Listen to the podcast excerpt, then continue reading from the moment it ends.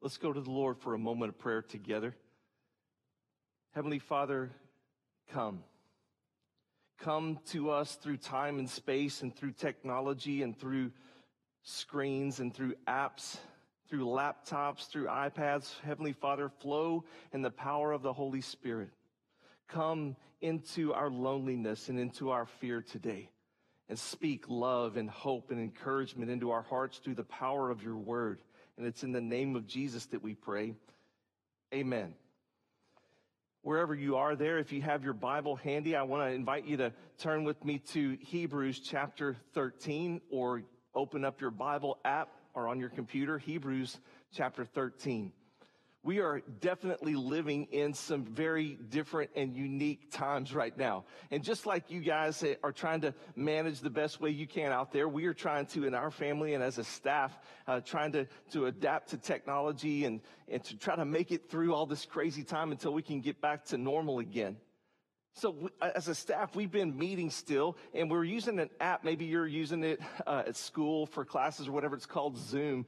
And so uh, here's a picture where we get together as a staff. You can see Pastor John's on there, Roxanne, Pastor Tim. We're all there together. And why I love Zoom so much is it, when you're in the conference room, you can't do this. But on this thing, like if you don't like what somebody's saying, you just kind of hit mute, and then you can kind of take take a little break. But Zoom is so great. We we were using it at the church, and here just about an hour and a half ago, we had a Sunday school, a, a, small group class for children that met, and we had about 20 kids that all signed in on this thing. And, and take a look at this. Pastor John uh, grabbed this shot, and these are all these kids that, that our Sunday school, our ladies are out there teaching these children, and so they're able to interact with each other and see each other. What great technology. This is awesome.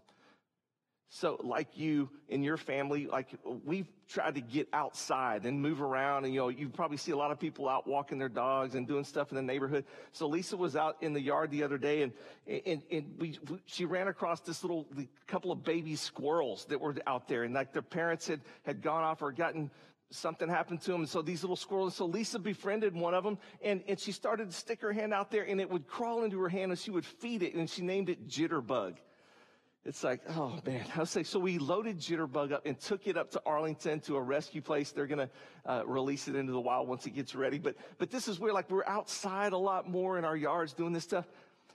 Sometimes if you're like me, I get tired of watching the news and hearing all the negativity all the time. So we sat down and we are like, let's watch something different. So we started watching one of these crime shows, like, uh, like, and it's a Chicago PD is the name of this. I was watching it there with my wife. We're sitting on the couch and I'm just getting into it. It's like one of those murder mystery things. It's like so cool. And there's a character on there, this guy, and, and I began to stare at the screen and I was like, wait a second. And if you're not from St. John, I, I'm sorry, but maybe you've had this experience where you see somebody like you think you know. I go, wait a second this character on TV, this is a guy from my church. Who is it? It's Mr. C, Rick Casarino, the drummer.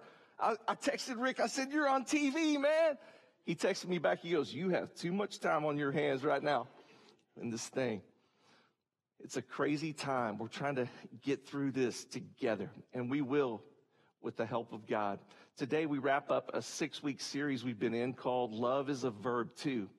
And in this series, we've been looking at biblical love and how Christ has called us to, to live out love in action and not just with words and forgiveness and serving people.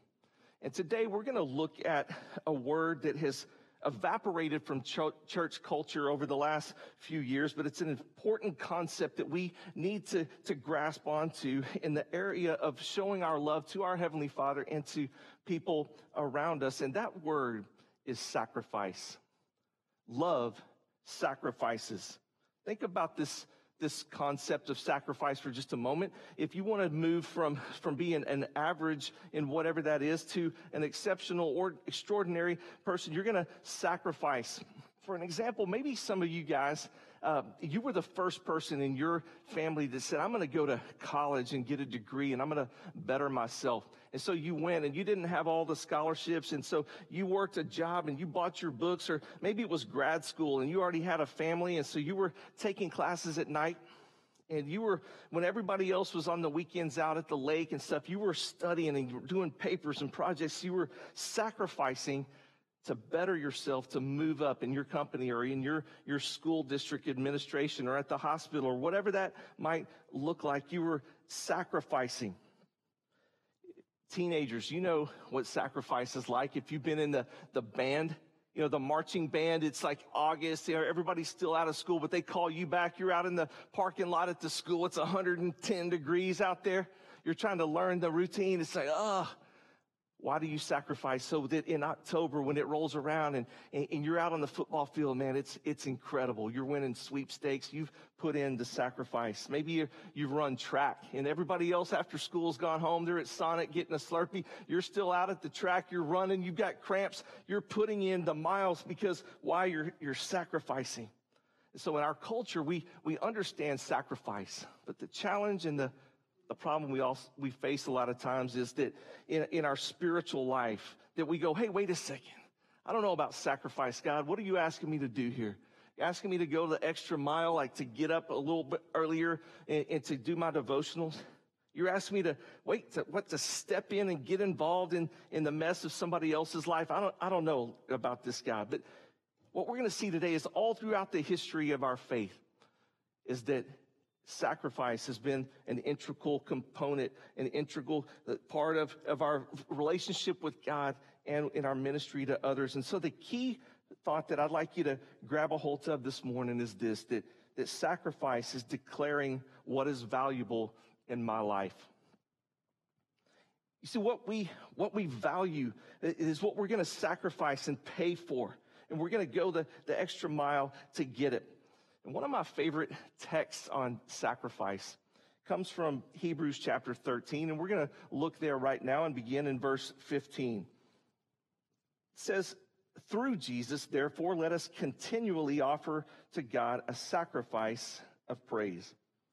Let's look at that phrase right there. Let us continually offer to God. This isn't just a Sunday morning thing.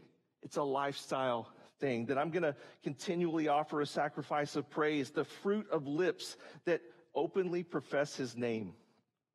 What does this mean? It means no matter what is going on continually, no matter what my circumstances are, I'm going to offer the fruit of praise of my lips to my Heavenly Father. It's not just when everything lines up and gets great. It's not just when, when I, I land that job or my 401k is, is doing great, but even in the, the hard times and the circumstances that, that I can lean into the Lord and I can say, God, I don't know what's going on, but, but I still trust you and I'm praising you and I'm bringing you a sacrifice of faith. Look what, what he goes on to say in verse 16.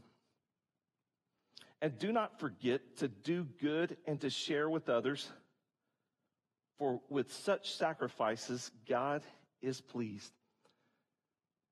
He's saying that that our showing of love to others and sharing uh, what we have is a sacrifice that actually pleases our heavenly father. It's it's when when we share with others and we sacrifice it's almost like it's coming out of a response for i i understand now the sacrifice that my heavenly father has made for me in jesus christ. And so now i, I want to give back to others. To put this little verse in Hebrews in context, these, these verses, I want us to back up just a couple of, of verses to verse 11 and to, to look at something that'll, that'll help this come into a little more focus. Listen to verse 11. He says, the high priest carries the blood of animals into the most holy place as a sin offering, but the bodies are burned outside the camp. And so Jesus also suffered outside the city gate to make the people holy through his own blood. So you say, what is all this blood? We got the priests and city gates and what does all this mean? And so the scene is that in the Old Testament, the priest would bring an animal and they would, they would sacrifice it and take the blood of, for a sin offering. And then they would take the carcass outside the city and they would burn it. It says in the same way that Jesus, when he came to lay down his life, that he was taken outside the city walls. And with him, he took all of the shame and the guilt and the reproach that we bore and he put it on himself and he took it outside the city gates to lay down his life on the hill of Golgotha. It was Palm Sunday. And Jesus was entering Jerusalem with his disciples and they were waving the palms and people were yelling, blessed be the name of the Lord. Blessed is he who comes in the name of the Lord and hosannas. And as they were yelling that in the in the back of Jesus' mind, he already, he, he, he saw what was coming. And he saw that he was going to go to the cross for you and for me to lay down his life outside the walls of the city as a sacrifice for us, for you. Through Jesus, let us continually offer to God a sacrifice of praise. And so when I see Jesus' sacrifice for me, my, my worship and my praise of him, it's not out of an obligation or a duty, some religious thing that's been laid on me. It's, uh, it's not just some guilt thing that I'm, I'm going to go to worship, but it's like, wow, God, I'm responding to you. I'm echoing back to you right now a, a great love because here's the truth that, that, that my sacrifice is an echo back to him of the sacrifice he's already made in my life. What is an echo? Think about it for a second. An echo is a continuation of an original sound. And because of the reflective surface that it bounces off of, it, it's a continuation of an original sound. It's bouncing off of, of something. And so for an example, let's, let's take this room for just a moment. And the room that I'm in, and if you've been in here, if I were to go, hello, it's kind of dead in here. You know, like we've got carpet, we have chairs. They went when they designed this building, they put these acoustic uh, paneling around in here so that it would absorb the sound. Why is that? So when our band cranks it up and they're and they're going and Mr. C's playing the drums, that that the sound doesn't just hit a blank wall and come back here and bounce and hit this and bounce all around, and it's just a big old mess. Maybe you've been to that concert where it's like that. At like the end of the night, you just walk out, you've got a headache. You're like, I need therapy after this to get my head straight. But we designed this so that it would it would be acoustically tuned. But it's different than if you were to go up to Canada to Lake Louise. Have you ever been to Banff National Park? You walk up there and you go to Lake Louise and it's, there's this incredible lake and on both sides of the lake there's these mountain walls and it's just, it's incredible and there's a hotel there and maybe if you get there at the right time you'll see that big guy, the Swiss horn. They go, and they get Ricola. You know, that kind of deal. And so, like, if you're out there though, if you go like that, you go, hello, you're going to get hello, hello, hello, hello. One sound reflected off the environment repeatedly. It's repeating and it's continuing. And so for me today, I ask myself this question is, is, is my heart reflective in the sense that I'm appreciating echoing back the sound that is coming from heaven? Am I reflecting back the sound in, in, in a grateful life? Or has my life just become covered with acoustic panels and, and I'm acoustically dead? Be like the the good news of the gospel comes to my heart and, and I'm hearing shouts of Hosanna all around me, but it just comes to my heart and it just, and it just dies down. Maybe I hear the, the, the, amazing news of God's grace and His love and salvation and the resurrection. And, and, and when it comes to me, it should be incredible. It just, and just dies out. Too much acoustic paneling around my life. When Saul in the New Testament was going up the road to Damascus. He had an encounter with Jesus. There was a great light and, and, and, Saul was blinded and he went into the city and God sent a man named Ananias to go and pray with him. And when Ananias prayed over Saul, the Bible says that something like scales fell off of his eyes and he was restored back to sight. And so maybe today God is, is praying over your life. He's desiring for you that, that these acoustic panels that are deadening your heart and it, it, it, that would just fall off today like scales and that he would say, I want to renew your heart. I want to make you reflective and I want to put inside of you a heart that is, is singing back to me a sacrifice of praise as you realize all that I've done for you. Peter in the Bible he had so much to be thankful for. If you remember, he at one time denied Christ three times that he even knew him, but then later Jesus restored him back. And listen to what Peter writes in 1 Peter chapter 1. He says, Praise be to the God and Father of our Lord Jesus Christ. And so he begins here with, with praise. He's excited. Why? In the next phrase, it says this, in his great mercy. You see it? That that, that Peter was, he was motivated because he, he saw this, this incredible mercy. And this morning, I want you to, to not focus on the headlines that you read out there that say your, your God is an angry God and he's so wrathful when he's ready to crush you. Yes, God has, he has wrath for unrighteousness, but he has taken it and he's put it on his son, Jesus Christ, for us. He is a God that has been motivated throughout time and throughout history by his great mercy. You see, he's not just sweeping your, your sin under the rug like it doesn't exist. He says, I know it's there. But that's why I sent my son to Calvary to lay down his life to pay for it out of his great mercy. That is our God. Our God said, for me, I wanted to get you from over there to over here with me. And so I'm going to have to make a great sacrifice. And so he could have just made an edict. He could have just written out something and, or he could have just made a command that all sin would go away. But he says, no, I've got to have the shedding of blood and, and I'm going to, to move you from death into life. Ephesians chapter two. If I'm going to move you from doomed into forgiven or from hopelessness into beautiful hopefulness, I'm going to make a great sacrifice for you. And here's the beautiful truth is that Jesus, he was willing to do it for you and for me. Look on in verse three. He says, he has given us a new birth into a living hope through the resurrection of Jesus. Jesus Christ from the dead and into an inheritance that can never perish, spoil, or fade.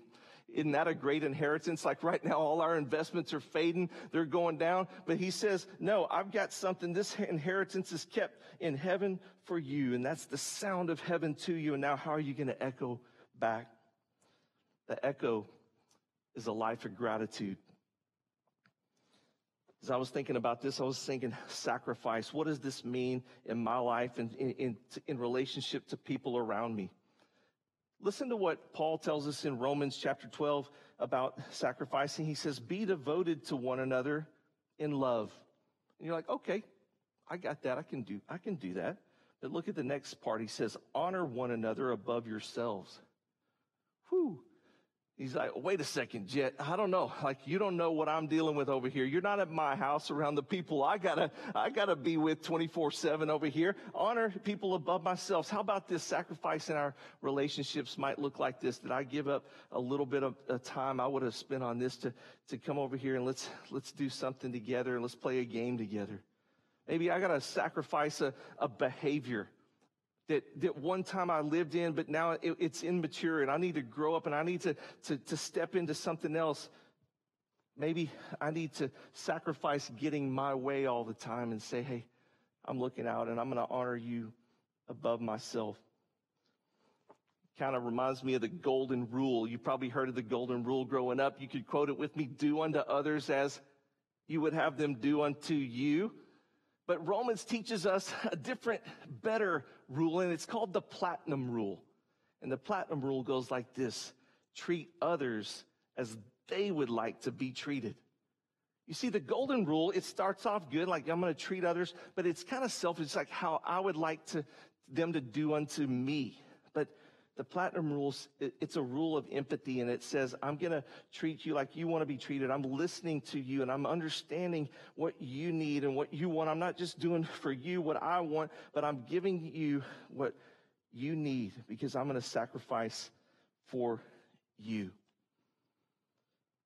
And so today, as we wrap up this message, I want to challenge you to do a couple of things this week as you think about sacrificial love in your life. And the first thing that I'm going to call you to do this week is to lead off the day with a sacrifice of praise. Lead off your day with a sacrifice of praise so I can, I can live with this attitude that I can, I can praise God in a response to anything before everything. You see it? I can wake up in the morning. Oh, wait a minute. Can I check my text first? Can I look at my Snapchat? How about like I can read the headline? No, he's like, how about we get up in the morning and before anything, my first breath to God is thank you, Jesus. I don't know what the day holds, what the circumstances are, but I'm going to praise you because when you see before your eyes a sacrificial, powerful love, it leads you to say, this guy, I've just received this disappointing diagnosis, but Lord, I still trust you. My best friend is, has just left me and, and I don't know what I'm going to do, but I'm leaning into you. I, I didn't get the job over here and I'm in loneliness over here, but God, I, I don't know, but I'm still going to praise you. You are my God. You are trustworthy and God, you are faithful. And that leads us into the second thing is to reframe your circumstances with the character of God. Reframe your circumstances with the character of God. You See, the enemy wants us to, to just see the circumstances and to, to reframe the, our view of God through the circumstances. And so when we've got a circumstance in front of us, maybe I've got a, a financial hardship. Maybe I've, I'm going through a sickness right now and, and, and there's, I'm, I'm losing my business and all I can see is the, the negative right here. So I'm focused right here and, and I say, God, where are you? What's, what's happening, Lord? But God, He wants us to reframe our circumstances and see Him through His character. And He says, yes, your circumstance is real I want you to see it now through the lens of my grace and my faithfulness and my trustworthiness because I've got a great plan for you and I'm never going to forsake you. And yes, your, your mountain is before you and it's real, but I am real and my power is real. This week I went to the dry cleaners and pulled up in the the drive through there and I was picking up my the white robe that I preach in in the traditional service and this lady came out to deliver it to me, and she knew then I was a minister, and she said, Would you pray for our business? And I said, Sure, what's going on? She, she tears filled her eyes. She said, I don't know if, if we're going to stay open. And I said, Wait, uh, like through the, the thing we're in now? And she's like, No, my, the owner of the company is pondering, like, are, are we even going to be able to survive all of this? And I said, let's pray. And we just stopped right there and we prayed. And when I said amen, tears were running down. And she said, thank you. Thank you. I trust in God. And so she had a mountain before and she had a circumstance, but she was seeing it now through the lens of her heavenly father with confidence and hope that, that no matter what that she can say and her heart can echo back from heaven, just like yours can and my can, mine can this morning. The words from Paul in Romans chapter eight. Who shall separate us from the love of Christ? Shall trouble or hardship or persecution or famine or nakedness or danger or sword? As it is written, for your sake we face death all day long. We are considered as sheep to be slaughtered. No. In all these things, we are more than conquerors through him who loved us. For I am convinced that neither death nor life, neither angels nor demons, neither the present or the future or any power or any height or any depth nor anything else in all of creation will be able to separate us from the love of God, which is in Christ Jesus our Lord. To him be the glory forever and ever. Love is a verb. Amen.